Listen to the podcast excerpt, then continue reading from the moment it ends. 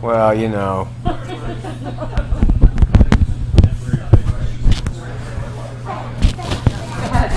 Bad, bad.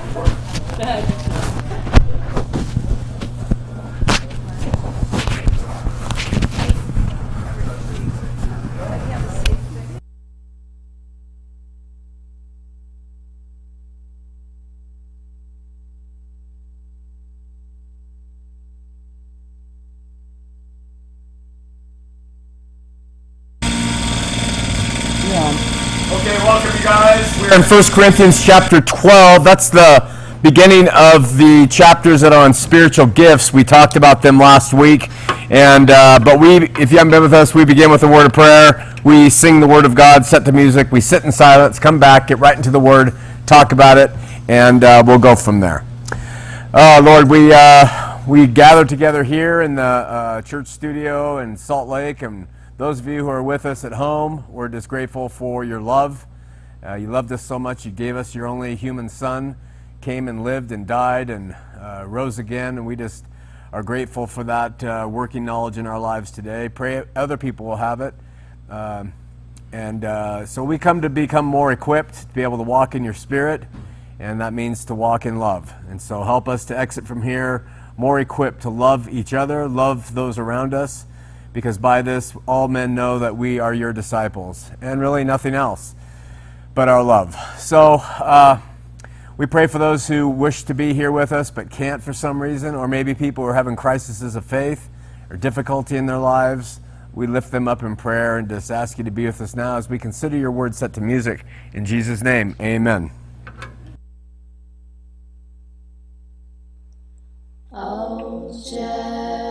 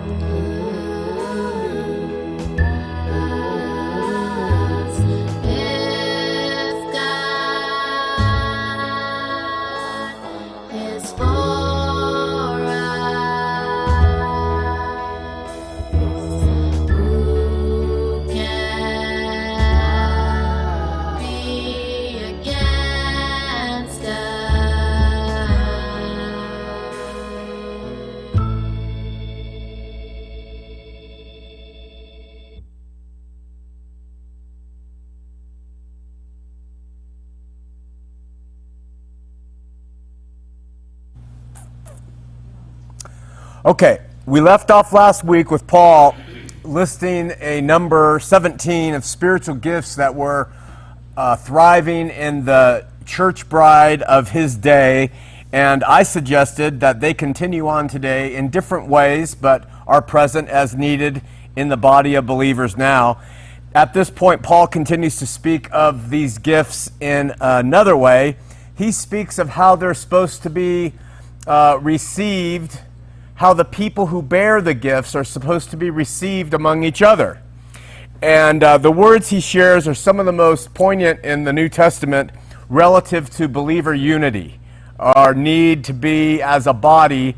That's not just here in this room or you watching at home, it's the body of believers around the world. So it, it's the unity that we have with the people across the street at Calvary Chapel. It's the unity we have with the people down at Draper and up in uh, downtown Salt Lake and Ogden and Provo and other states and China. It is the body of believers, the unity we're supposed to have. So he begins at verse 12 in chapter 12 and says, For as the body is one, and has many members, and all the members of that one body, being many, are one body, so also is Christ. For by one Spirit we are all baptized into one body, whether we be Jews or Gentiles, whether we be bond or free, and have been all made to drink into one Spirit. For the body is not one member, but many. If the foot shall say, Because I am not the hand, am I not of the body? Excuse me.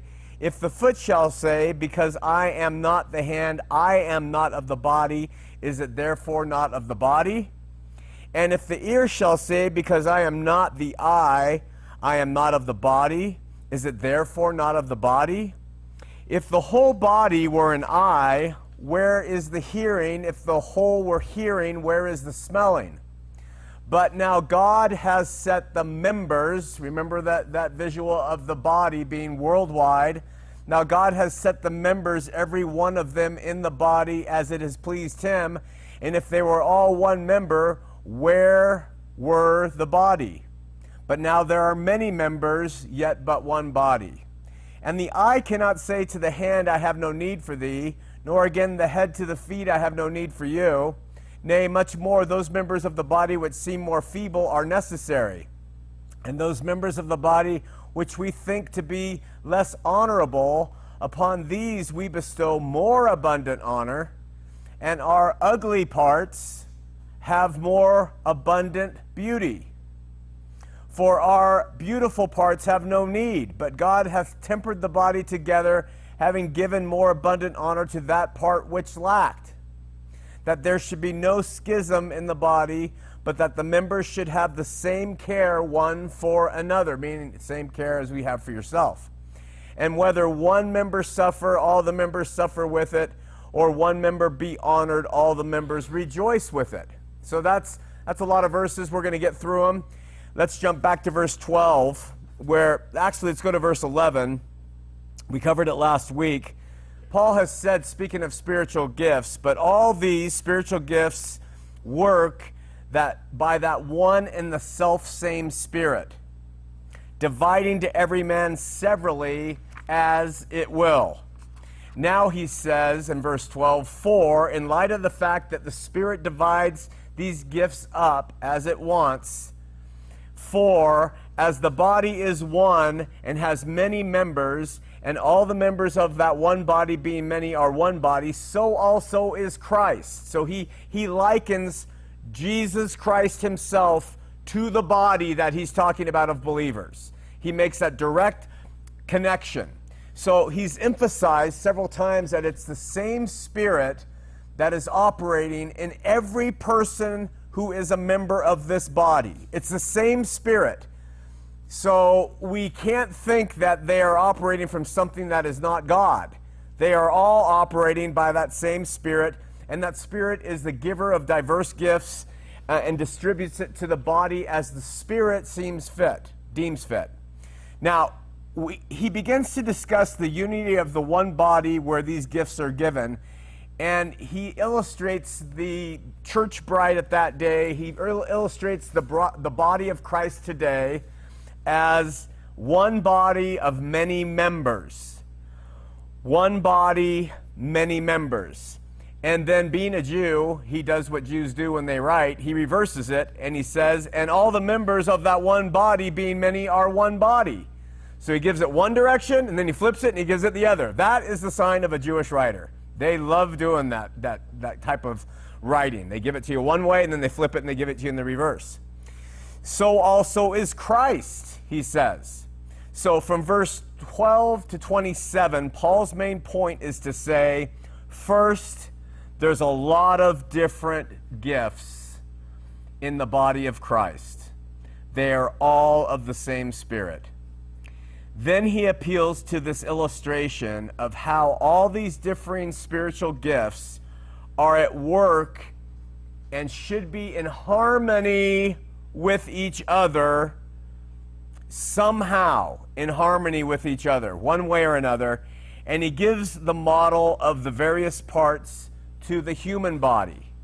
That's what he starts to do. So he's talking about the spiritual body, but he goes and he, he addresses and he uses a human body to make his point, and that there's mutual dependence, there's interdependence in the parts of the human body with uh, each other. All the parts, there's an interdependence. Even, I think, if we go to an extreme and talk about the little toe and the cerebellum, there is an interdependence between them. Every part of the body has an interdependence. And if we start seeing the body of Christians in the world this way, we're going to be able to knock down a lot of the stuff that really keeps us ugly and keeps us divided and keeps us hating. And I have to work on a few of these things myself as I've studied this. I have to personally, I have to change some of my thinking as we've worked on this. So, in making this illustration to all the parts or members being interrelated in the human body, he takes it further from this carnal example and he moves it to the sublime. He then takes it carnally, you understand it. Now let's talk about it spiritually. Let's talk about it spiritually, uh, likening the body of believers on the earth to the actual body of Christ himself, the Corpus Christi, like Corpus Christi, Texas, the body of Christ himself. So he gives us this idea that the church of believers represents Christ's body spiritually. And we all function in that body in different ways. But remember, it's spiritual. That's why he says, so also is Christ, composed of many, many members. That really moves us into a sublime discussion here. That if we were to actually see it, that we could, if we were able, if God would allow us to see Christ's body in the world today, that it would be composed of members made up of different types, functioning in different ways, all part of the same Spirit, all unified in the same Spirit. In the book of Ephesians, Paul wrote the following, speaking of what God had done through Christ. He says, re- referring to Christ, He's far above all principality and power and might and dominion and every name that is named, not only in this world, but also in the world to come. And God has put all things under his feet, talking about Christ, and gave him to be the head over all things to his church. Okay? So if we were to see the body of Christ, the head of it is Christ, and the body is its members. And he then says at verse 23, so he says, and gave him to be the head over all things to his church, which is his body. He says church, and then he says, which is his body. The fullness of him that fitteth all in all. So we're talking about really a, I use this word again, sublime message here. That as believers, we ought to see ourselves as cells or parts in the body of Christ functioning in the way that He has designed. Now, the interesting thing about that is it doesn't look the way we think it should look. It looks very different from how humans think it should look. Humans want to put it together in a box, and they want to kind of lay out their own mini body of Christ within a single organization. And they want everybody to be in those four walls of that organization to be part of that body. That is not even close.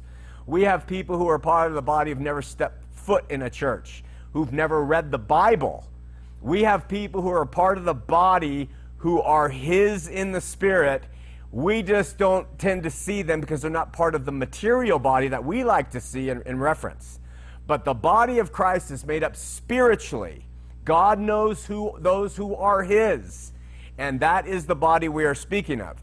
If you move out to chapter 4 of Ephesians, Paul says, speaking to the believers at Ephesus, that he gave us all these different offices that we henceforth be no more children tossed to and fro and carried about by every wind of doctrine, by the sleight of men and cunning craftiness. Thereby they lie in wait to deceive, but speaking the truth in love may grow up unto him in all things, which is the head, even Christ so he's saying this body is growing up into the head of Christ, for whom the whole body fit, joined together, and compacted by that which every joint supplies, according to the effectual working of the measure of every part, making increase of the body unto the edifying of itself in love. That is how the body is known in love. We are growing up and we are exercising those spiritual gifts that we have in the body so that the love of Christ can be known throughout the world to anybody who's looking upon it. Reiterating that Jesus is the head of the body, Paul says in Colossians 1:18, and he is the head of the body. You want to know who's directing his church? He is. He's the head of it.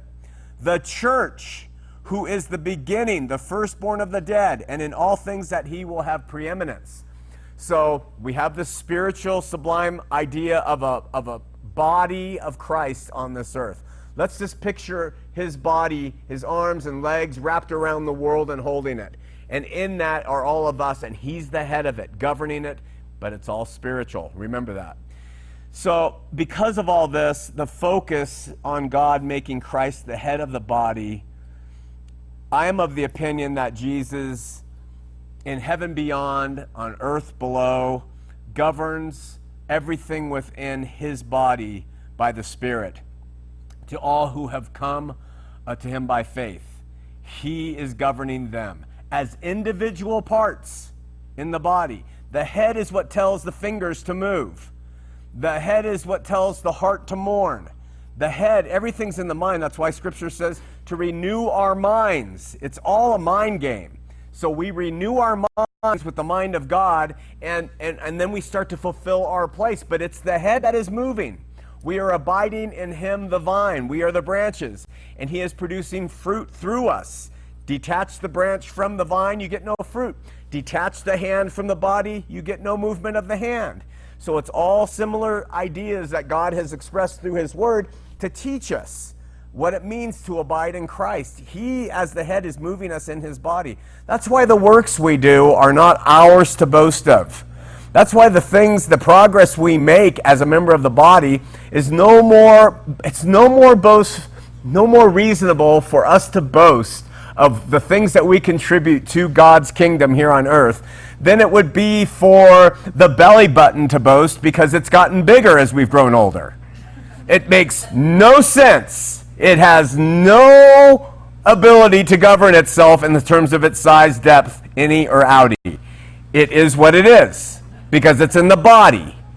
When we are in the body of Christ, we cannot say, "Oh, I only I only pray for people." That's all I do. That's all I can do. I only pray. That is a wonderful part of the body. It's as valuable as speaking to 10 million people about Jesus on a Sunday. Understand that, and you're going to abide in love with each other and respect and, and appreciation more than anything else. You see? So the point is, Jesus of Nazareth has been made the head of the church, meaning that believers in him make up his body, which is Christ's spiritual body, uh, with all uh, believers being a part. So I make a big deal of the difference between the material church. I know I, this is something I stand on. Are you guys doing drugs back there again? Is that Dave? Okay, Dave is part of the body too. Uh, I make a huge deal, and I know people get tired of it, uh, between the material church and the spiritual church. Well, you don't get any more spiritual of a spiritual church than when you talk about the body of Christ. It is not material.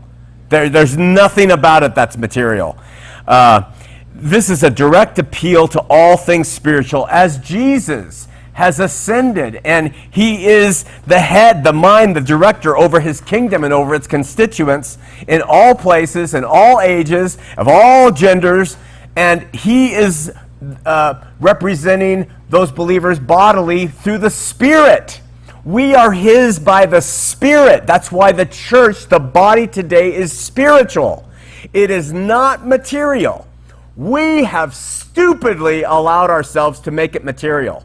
And we have allowed it since Constantine, and we have allowed it since the Reformation, and we have allowed it with denominations, and we've allowed it with reformations and restorations physical, material, material, material. But the body of Christ is, you could not describe it better than being spiritual. So we know then that that is the focus of his church. It's spiritually mandated, not materially lived out, which is what men in religion do. They want to take his body and make it material and make it something men have and men control. That is not what his body is. You see, so let me read that last passage, verse 16 from Ephesians 4. Paul describing the true body of Christ says, For whom the whole body fits jointly together and compacted by that which every joint supplies, according to the effectual working in the measure of every part, making increase of the body unto the edifying of itself in love. We edify the body in love. We don't edify the, do- uh, the body in material expansion. The body's not edified because we have a number of meeting houses, locations. The body is expanded because it's spiritual in love. You see, that is what uh, Christ's body is known for. It's love. Okay? So, back here in 1 Corinthians 12, what Paul is really addressing is how a body of so many different members perform different things in the Spirit performing different things in the Spirit, can remain unified in love and then can spread that love to the world around them. How does that happen? In his epistle to the church at Rome, he's touched on this concept several times. He wrote, listen closely to the way how he describes the way believers should engage with each other. Again, it's a spiritual church. He says, Romans 12:3, "For I say through the grace given me to every man that is among you, not to think of himself more highly than he ought to think, but to think soberly, according as God has dealt to every man the measure of faith. For as we have many members in one body, and all members have not the same office. Now he's talking about offices. So we, being many, are one body in Christ, and every one members one of another. Okay, just like the little toe is a member of the body, one of another with the cerebellum. There is a connection between that little toe and the cerebellum, and they, ha- they are interrelated with each other. Okay? So we, being many, are one body in Christ, and everyone members one of another, having then gifts differing according to the grace that is given us. Whether prophecy, let us prophesy according to the pr- proportion of faith. Or ministry, let us wait on ministering. Or teaching on teaching. On exhorting on exhortation. He that gives, let him do it with simplicity. He that rules with diligence. He that shows mercy with cheerfulness. Let love be without dissimulation. Abhor that which is evil. Cleave to that which is good. Be kindly affectioned one to another with brotherly love. In honor, preferring one another not slothful in business, fervent in spirit, serving the Lord, rejoicing in her hope, patient in tribulation, continuing instant in prayer, distributing to the, necess- uh, the necessity of the saints, given to hospitality. Bless them which persecute you, bless and curse not. Rejoice with them that do rejoice, weep with them that weep.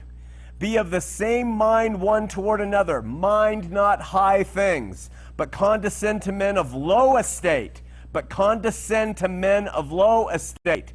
Be not wise in your own conceits.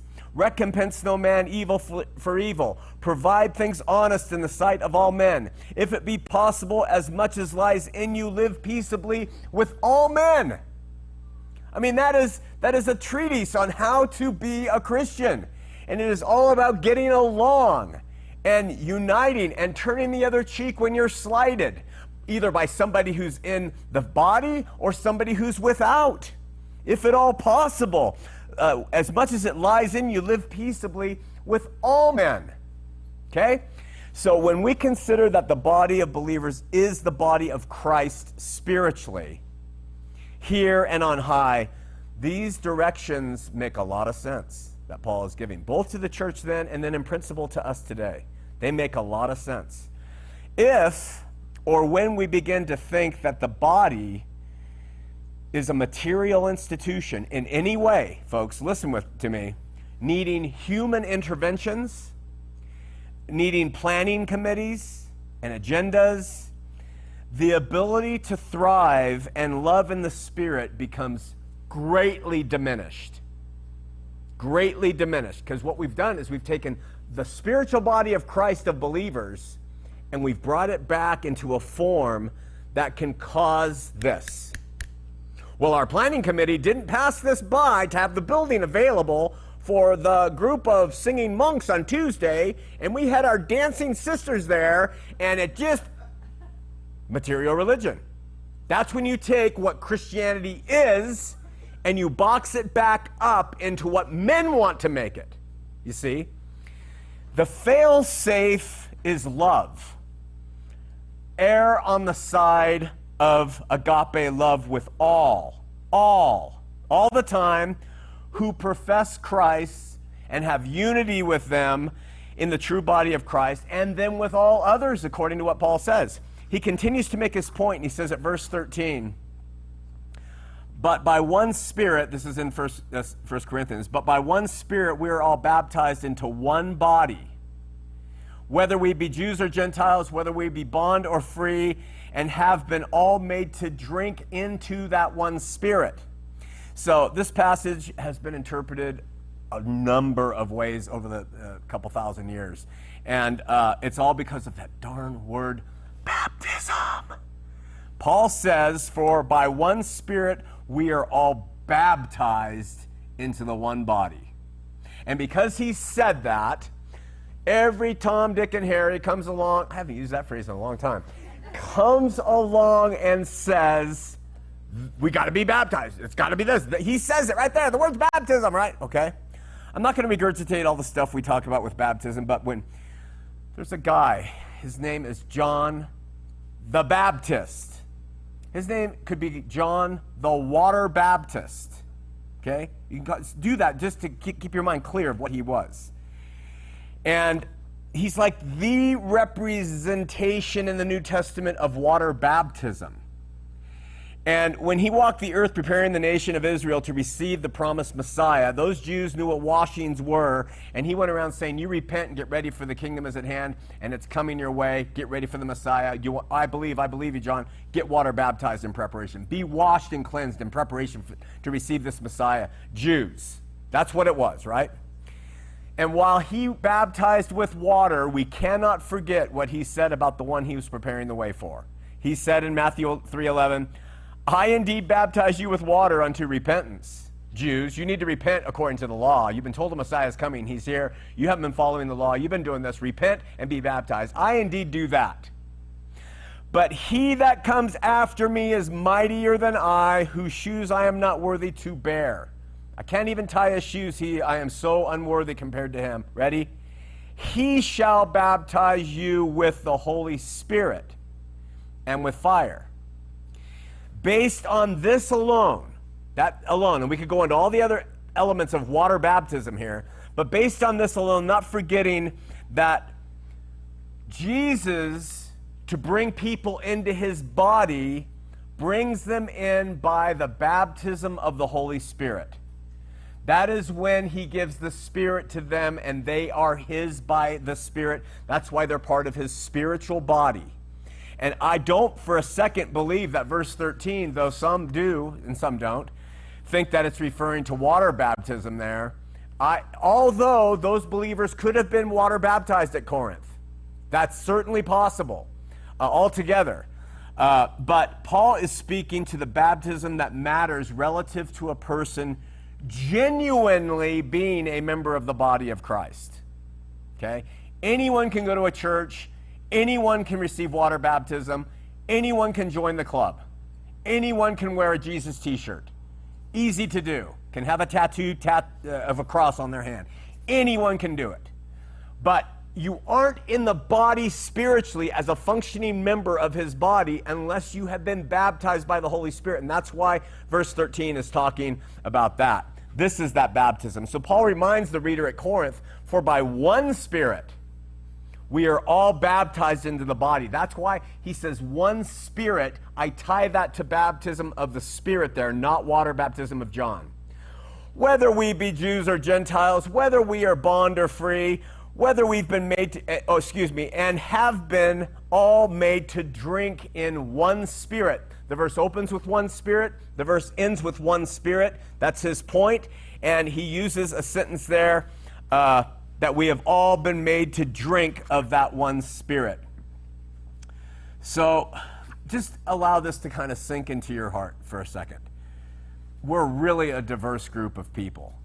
I mean, if this group alone sat down at a table, round table, and we started discussing places to vacation, favorite foods, favorite films, sports teams, whatever we're going to have a lot of differences of opinion. I guarantee you. How to raise kids, is pot legal or not, all kinds of things. We are going to have a range from the whole spectrum. That's the material church that, that, that people try to create. Let's all have a commonality in those things, right? If we can get everybody thinking on the same page in that material stuff, we have a church and it's Christ's body. No, no, no, no, no. Not at all. He, his approach was different. His approach was let's get to the spiritual regeneration of people, and they can sit at a table and they can disagree on all that stuff, but they probably won't talk much about that because they're going to talk about me and him in the spirit, right? So they were probably a really diverse group of people there at Corinth. Former pagans, for sure, former Jews, male prostitutes, female prostitutes, uh, sinners, devotees to God. The common denominator that Paul appeals to would serve to make them one spiritually. And because, look, the material will never be one unless you join a cult. You want your material world to look the same, you got to join a cult. Because then you can then all embrace the same material affectations and believe that by doing that you have become united, like an army or a military. That's a cult. Anything like that. Corporations, IBM, when they used to make you wear the white shirt and tie, I don't know if they still do. That's a cultic practice to show uniformity. In the body of Christ, it's a uniformity of spirit, and that's why it's so dangerous when we allow ourselves to look at people with our material eyes and make assessments of their place in the body based on external evidences. Like, she's not coming to church. Hmm, I wonder if she's even saved. Things like that. I don't see that boy carrying his Bible. Huh, couldn't be a Christian. These external things are not what the body is, brothers and sisters. Don't let it mix, keep them separate. The other stuff's religion, works great for earthly religions, not the body, okay? So we can't look to the material as the driver to make us united. If we do, we have appealed to the flesh. We're appealing to the ideas of the flesh, of men, to form an army of like minded souls. That is just simply called religion.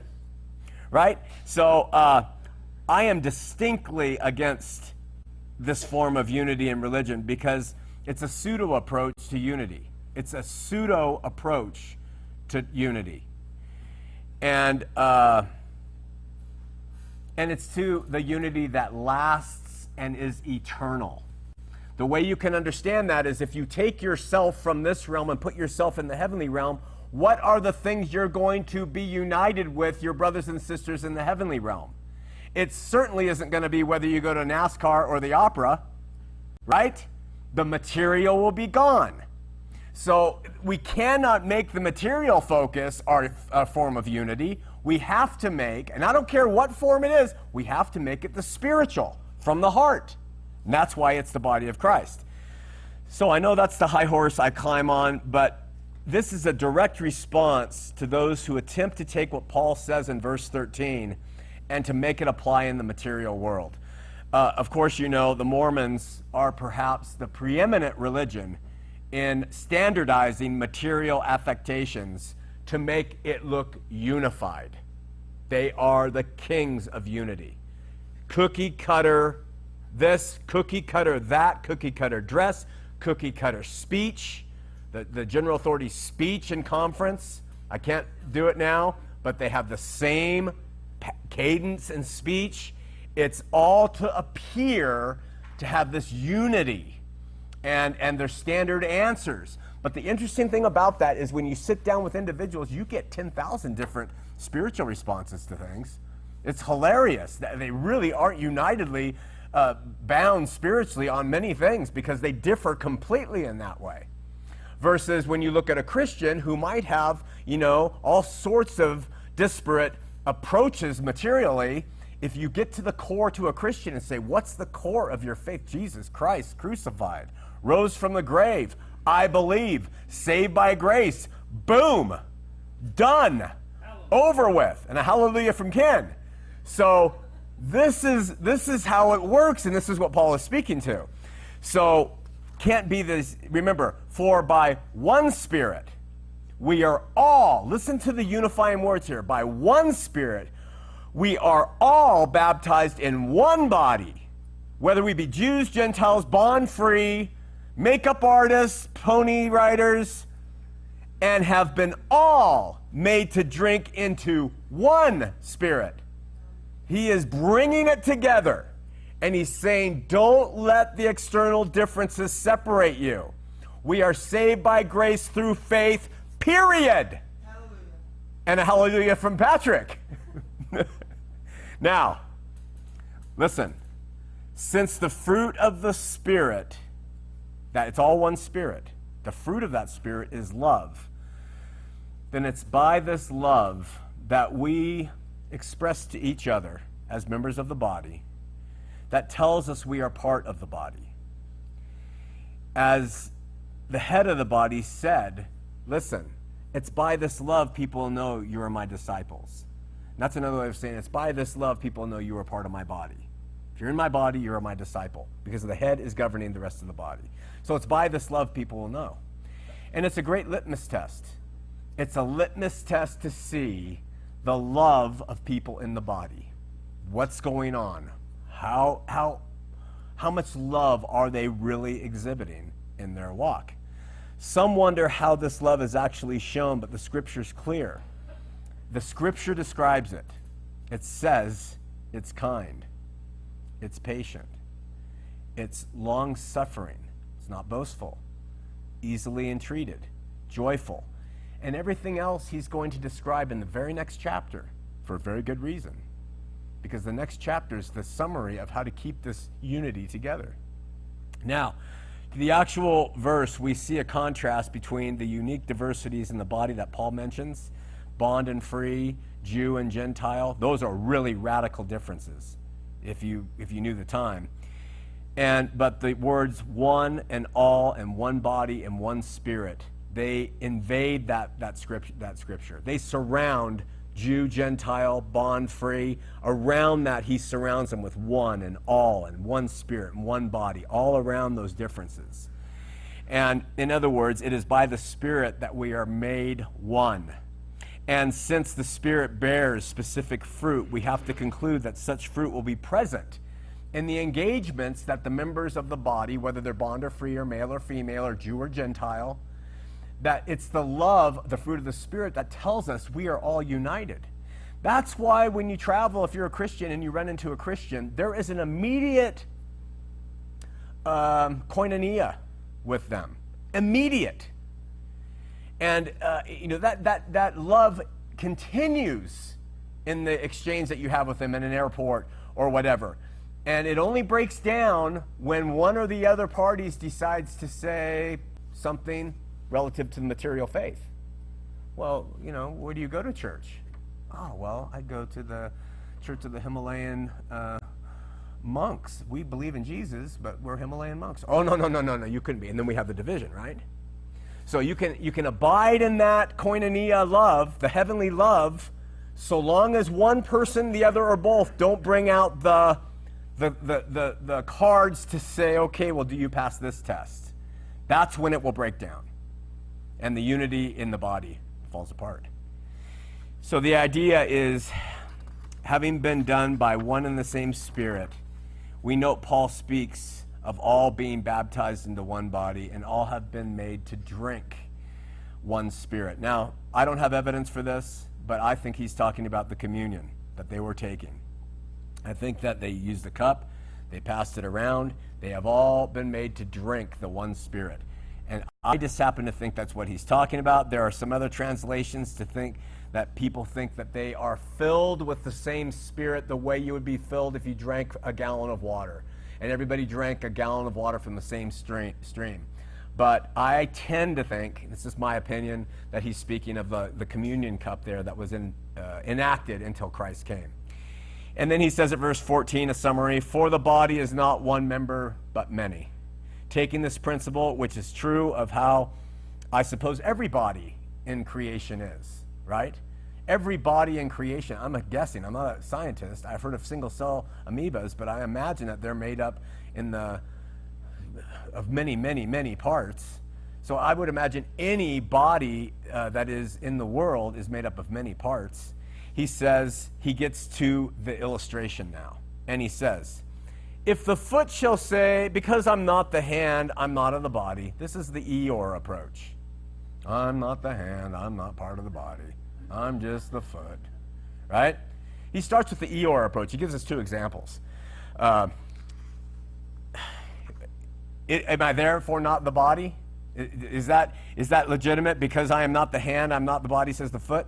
Now, I have some information that disturbs people when this comes up, but it's kind of common in Scripture. Paul didn't come up with this analogy.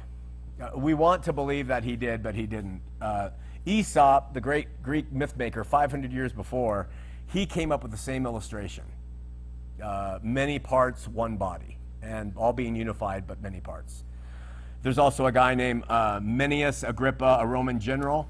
According to the, histori- the Roman historian Levy, or Livy, he, um, he was really angry because the peasants were rising up to kill the, the uh, aristocracy. And he gave an analogy that all the parts of the body are attacking the stomach. And this was 500, 400 years before Christ. So Paul is not probably creating this out of nowhere. He was an educated guy uh, as a Pharisee. He was both Greek and knew the Roman laws. He certainly would have read Livy. He certainly would have understood what the Aesop's fables were. And so I'm sure he borrowed from that. That's fine. Doesn't mean it wasn't true. Uh, he, he was led of the Spirit to use this analogy because it's a good one, right? So I just wanted to point that off. So he starts off in one way that differing members of the body kind of relate and it's where one member does not see themselves as being very beneficial to the rest of the body, like when they compare themselves to what the other part is doing. Paul puts it, if the foot shall say, because I'm not the hand, I am not of the body, and therefore it's not of the body. And then verse 16, he gives us another example. And if the ear shall say, because I'm not the eye, I'm not of the body, right? Is therefore it not of the body? So the idea seems to be first, don't compare yourself uh, to other members of the body. We can't all be Billy Graham. We can't all be Charles Spurgeon. We can't all be Mother Teresa's. Uh, it doesn't work that way. Uh, can't all be Ken Raddens. God doesn't work that way. It, his wisdom, which Paul is going to make clear, goes so much deeper, folks and is far more elevated than the way we see things in the world. We see, according to the Psalms, we see things with our eyes and we then hierarchy them out. Billy Graham, me, right? That is not the way God does it, right? So just because some member of the body feels or thinks they're unimportant or not as important as another part, in no way means you are correct. And if you're one of those, snap out of it because that is not how it works. Any more than we can say the little tiny, I don't, uh, this isn't medically correct, the little tiny artery that leads to the left ventricle can say, I'm not as important as the face. Take that little left ventricle piece out, and you're dead. Dead. So understand how God works. It has nothing to do with quantity. Nothing. It has to do with his workings. And do you trust that or not? Right? So, just because some members of the body think it doesn't mean it's true. Paul addresses this right off the bat, and then he adds the following insight at verse 17. If the whole body was an eye, where is the hearing? If the whole were hearing, where's the smelling? So just think of the human body for a minute. That's what Paul's doing in the analogy. And what good would the human body be? Imagine it. I have one right up here standing next to me, and it's all eyes. That's all it is. It's a big ball of a thousand eyes. Okay? Well, we'd have to haul the thing around. We'd have to go into debt for Visine. It would have to get glasses. We'd have to hold the glasses up to it. We'd have to adjust them for it. It's a nightmare, this chimera of eyeball human life, right? Okay. So, what good would it be if it misses the magnificent parts that God has created for men and women to walk around on this earth and experience this life, right? So, what if the body was all any part? To what end? It doesn't work, right? How inferior it would be. Then just strip out a key component. Take a human body with all of its parts, but take out the bones. Just, just any part you want, really. Take off the skin. You can take off the arms, but it's still going to have one heck of a difficulty. You can take off the legs. Yes, we can survive and accomplish. It doesn't make you inferior, but that's not how we were supposed to come out into this world. So all the parts of the body are not only extremely useful in their proper place. To remove any of them and allow them to become infected could destroy the whole thing anyway. That little toe, infected bad enough, can kill the whole body. A single tooth. I knew a guy, he, he had like a great retirement plan. It was when I was an investment guy.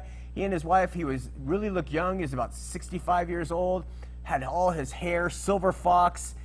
And his wife comes in one day and she says, he's totally like almost brain dead. What happened? He was out working in the garden and suddenly he just he just fell over and started shaking and shaking and we felt his forehead and he had a super high fever, got up to like 107 and it was like 107 for for uh, five or six hours so they could get it down. And we did everything possible to find out what was wrong with him, and we couldn't find out until some doctor opened his mouth and looked up in his tooth, and, and it looked different. And they got a dentist in there, and he had an abscess that grew up into his sinuses, and it did something, and it made his fever uh, spike up so high, he just was leveled by that little tooth having an infection, and all of his power, all of his hair, all of his might, all of his greatness leveled in one single experience out in the garden. I won't forget these things because it helps us understand that, like in the body, every part is vital, and if one part gets infected, then it's not good. So, Paul brings this forward in verse 18. But now has God set the members, every one of them, in the body, as it has pleased Him. Now, there comes the faith. Do you believe it? Do you think God has set the body up the way He was supposed to, the way He wanted to, the way that it would best work? And, and do you think that it's pleased Him? So, do you trust it? Do you accept it? Do you ever find yourself as believers who's been saved by grace through faith feeling so different from others? Uh, materially, you wonder maybe sometimes, even if you're a Christian. Have you ever wondered, am I even a Christian? I have. I've wondered that many times in my life. I can't relate to a lot of these people, but I need to. I've got to learn to. But, I mean, bottom line, you're going to feel that way. I'm sure the left ventricle feels very alienated from the stomach. I'm sure it doesn't feel like it can relate very well to these parts, right? So we're, you have to see yourself for what you are in this unity and realize God has put us together for a purpose, and your purpose is as vital as anyone else. So Paul reiterates the point, saying in verse 19, and if they were all one member, where's the body? If everyone's a prophet, how would anything get done that required service or helps that he's talked about spiritual gifts? If everyone is the main artery, gross as it sound, how's the body going to get rid of waste? If God put the body together physically, all parts are important, even if they appear to serve in a function that's not readily acknowledged by us. Modern science sometimes doesn't even acknowledge. When I was a kid, everybody got their tonsils out. Everybody. I had mine out. I remember terrible experience. Gone are my tonsils. Now they find out those things serve to do something. They like help prevent colds and stuff because they gather up all the mucus. That's why you would get a sore throat. It keeps you from invading the rest of the body. So they don't take them out like they used to. They still do tonsillectomies on young kids and younger parents, do you know? I haven't even heard of it. Sometimes. Sometimes okay. But when I was a kid, everybody got their tonsils out, right? It's, this is medicine, not understanding, right? So Paul says it again, but now there are many members, yet one body. It's a reiteration. And at this point, he steps from an individual member having the Eeyore complex, I'm not important, and he starts speaking of one member thinking they're better than another. And the eye cannot say to the hand, I don't have any need for you. Nor again the head to the feet, I have no need for you. In other words, it's just as illogical for a member of the body of Christ to look at others and, contextually speaking, talking about spiritual gifts they bring to the table and say, We don't have need of your ways here. We don't have need of you. Uh, it would be as illogical as for the eye of the human body to say to the hand, We have no need of you. Uh, when you think about it, it would be the height of arrogance, right? for the eye to take that uh, language upon itself to use against the hand. I don't need you. It would be presumptuous. It would be speaking as if the eye were all knowing. The all seeing eye. Uh, it would be all knowing and it would be making these presumptions, right? So Paul says, not good. Not good. The eye needs and relies on the hand even to remove the beams out of it and to rub the, the sawdust out of it. The eye needs the hand. It can't say, I have no need of you. Naturally, the solution to all this potential, again, you know it, is love. That would be selfless love, which isn't proud and boastful. And so that one part would never say to the other part, We have no need of you, right? Um, when I was swimming for BYU, we were in Canada, and the, the one of the lead swimmers on the team, uh, we were in a van traveling at night, and we were talking about a guy who had converted, who had gotten drunk in Canada, and he got so drunk he threw up because he he didn't know that Canadian beer was like six percent, and Utah beers was two point five at that time, and he got drunk and got so sick and he was a new member of the church. And, and i've shared this before but that really important swimmer all-american swimmer he said the church doesn't need him. That's how he put it. He got drunk made a mistake he was a new member. The church doesn't need him. And uh, i have to caution myself against that attitude sometimes when i speak out against certain church leaders and what i think they're doing is atrocious in the name of god you know, it's pretty arrogant, and I have to admit it. I've had to really reflect upon my own heart here as I've studied this out. I'll, but I'll never forget that guy. The church doesn't need him, and it hit my heart so strongly. How could you say that about this guy, you know? So, Paul takes us to a new level to consider just in case the more noble or popular parts of the body start to think of themselves as more important than the other parts. Then he says in verse 22 to 24, No. Ready? This is such a good part. Much more those members of the body which seem to be more feeble are necessary. And those members of the body which we think to be less honorable, upon these we bestow more abundant honor, and our ugly parts have more abundant beauty. For our beautiful parts have no need. But God has tempered the body together, having given more abundant honor to that part which lacks. Paul pretty much is making a comparison to the parts of the human body that are attractive compared to the parts that are less attractive, or as Paul puts it, more, more feeble, more be- less beautiful, and tells us that the appealing parts are generally much less important, honorable, or necessary than those parts that are unattractive and feeble. I mean, let's just personify a human body, and we'll use a male here to keep it simple. What parts of the male's physical body are requisite for life. Okay? Patrick's laughing, so I'm not going to ask him. But we can put it on a table here the heart, the lungs, the kidneys, right? The intestines, uh, the vital organs, what they call them, the vital organs, and all the connective tissues that keep those vital organs running. Laid out on a table, looking at it right now, we would not be impressed. We would not be impressed at all. We love that, that man before he was deconstructed. I mean, as a human being, he was great. But those inner parts, they just don't really do anything for us, right? We don't have any affinity for them. Now, let's put on the table the things that make the human male appealing. Quiet Patrick and Ken. The hair, the eyes, the lips, the chest, the stomach, the stomach muscles, the six pack, leg muscles, the butt for women and gay guys, I guess, buttocks. Attractive, but not necessary. You can cut buttocks off. You can remove uh, pretty eyes. They're blind. It would be, but they would live. You can shave their head. You can take cut off their face probably. Anything you're attracted to isn't really necessary. That's what Paul is saying. Here's the thing. This is Paul's point and we got to apply it to the body of Christ. Remember, spiritual versus material.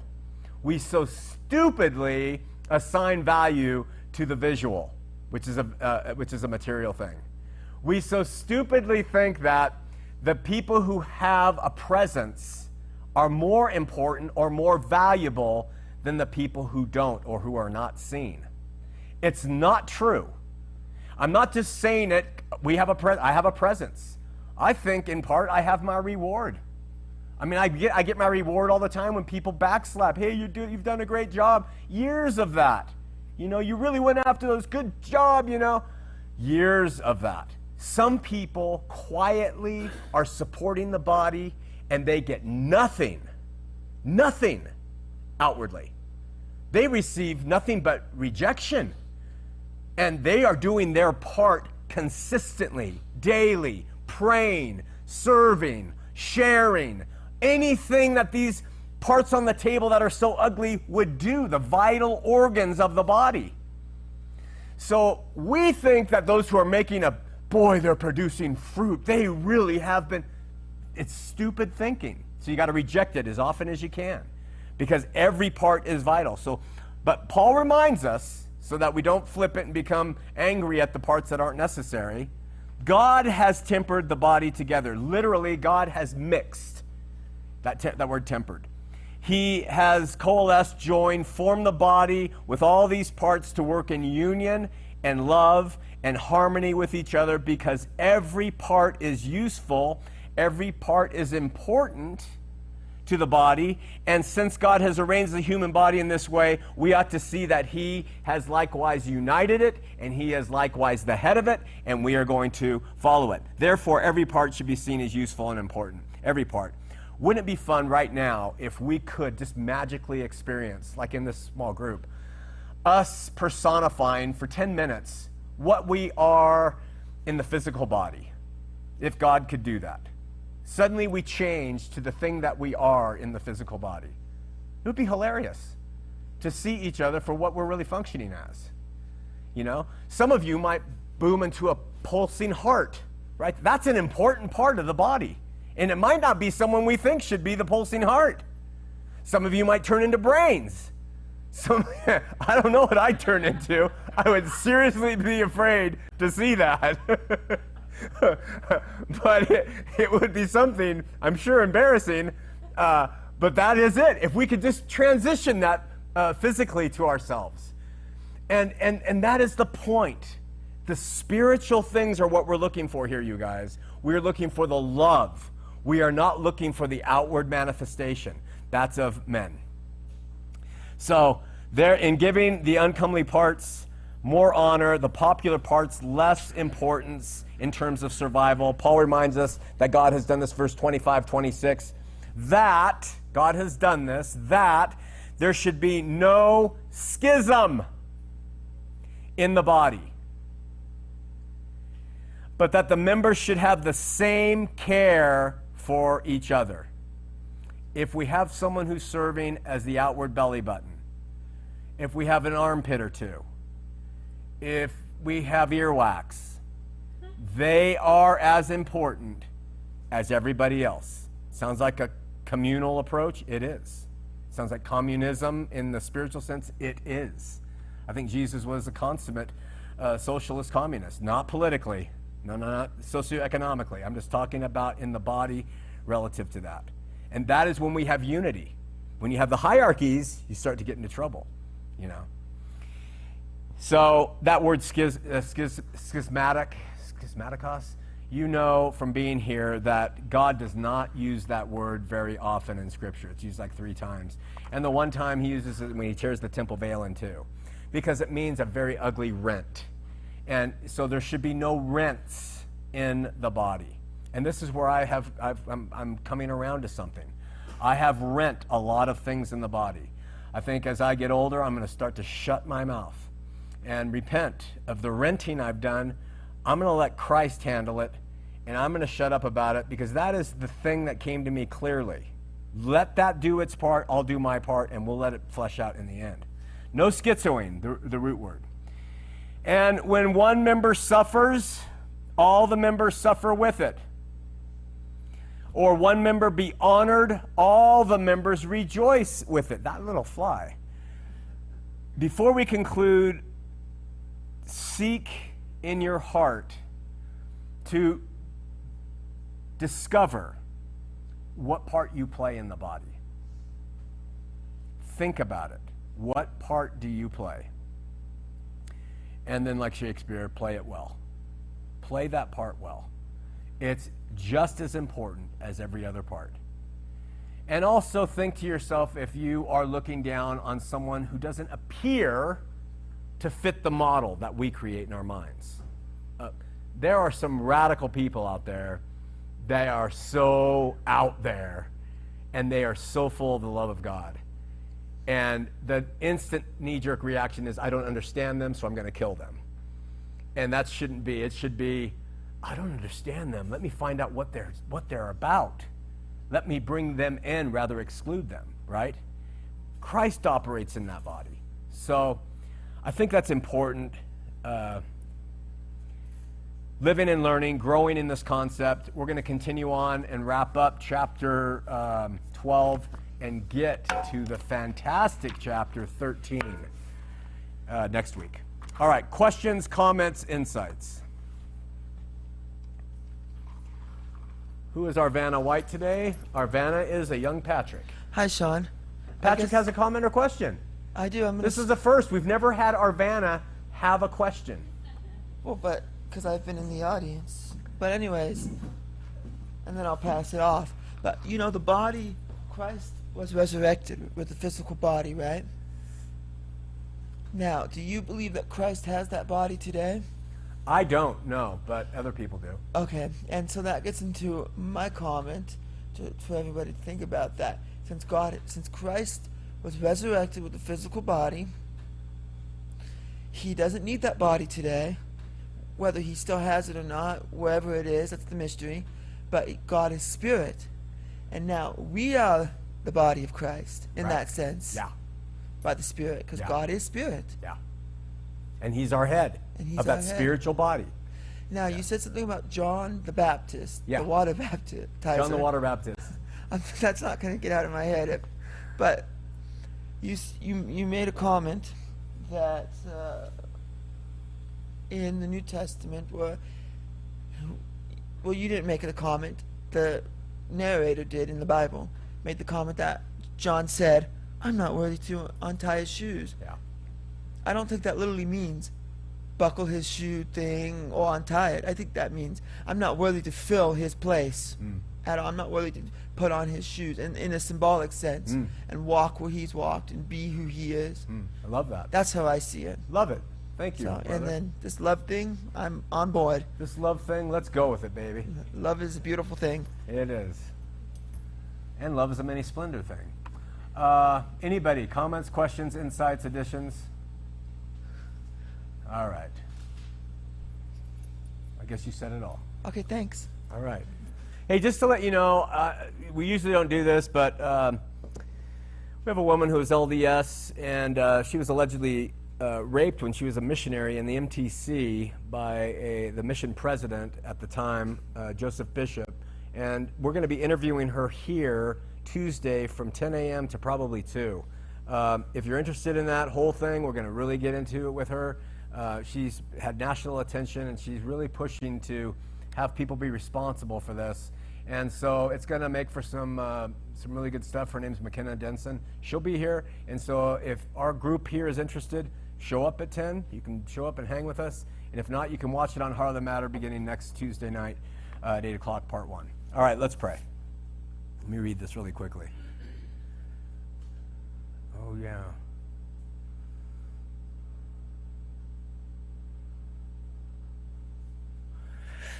Lord, we, uh, we love you and we want to be part of your uh, body in the Spirit.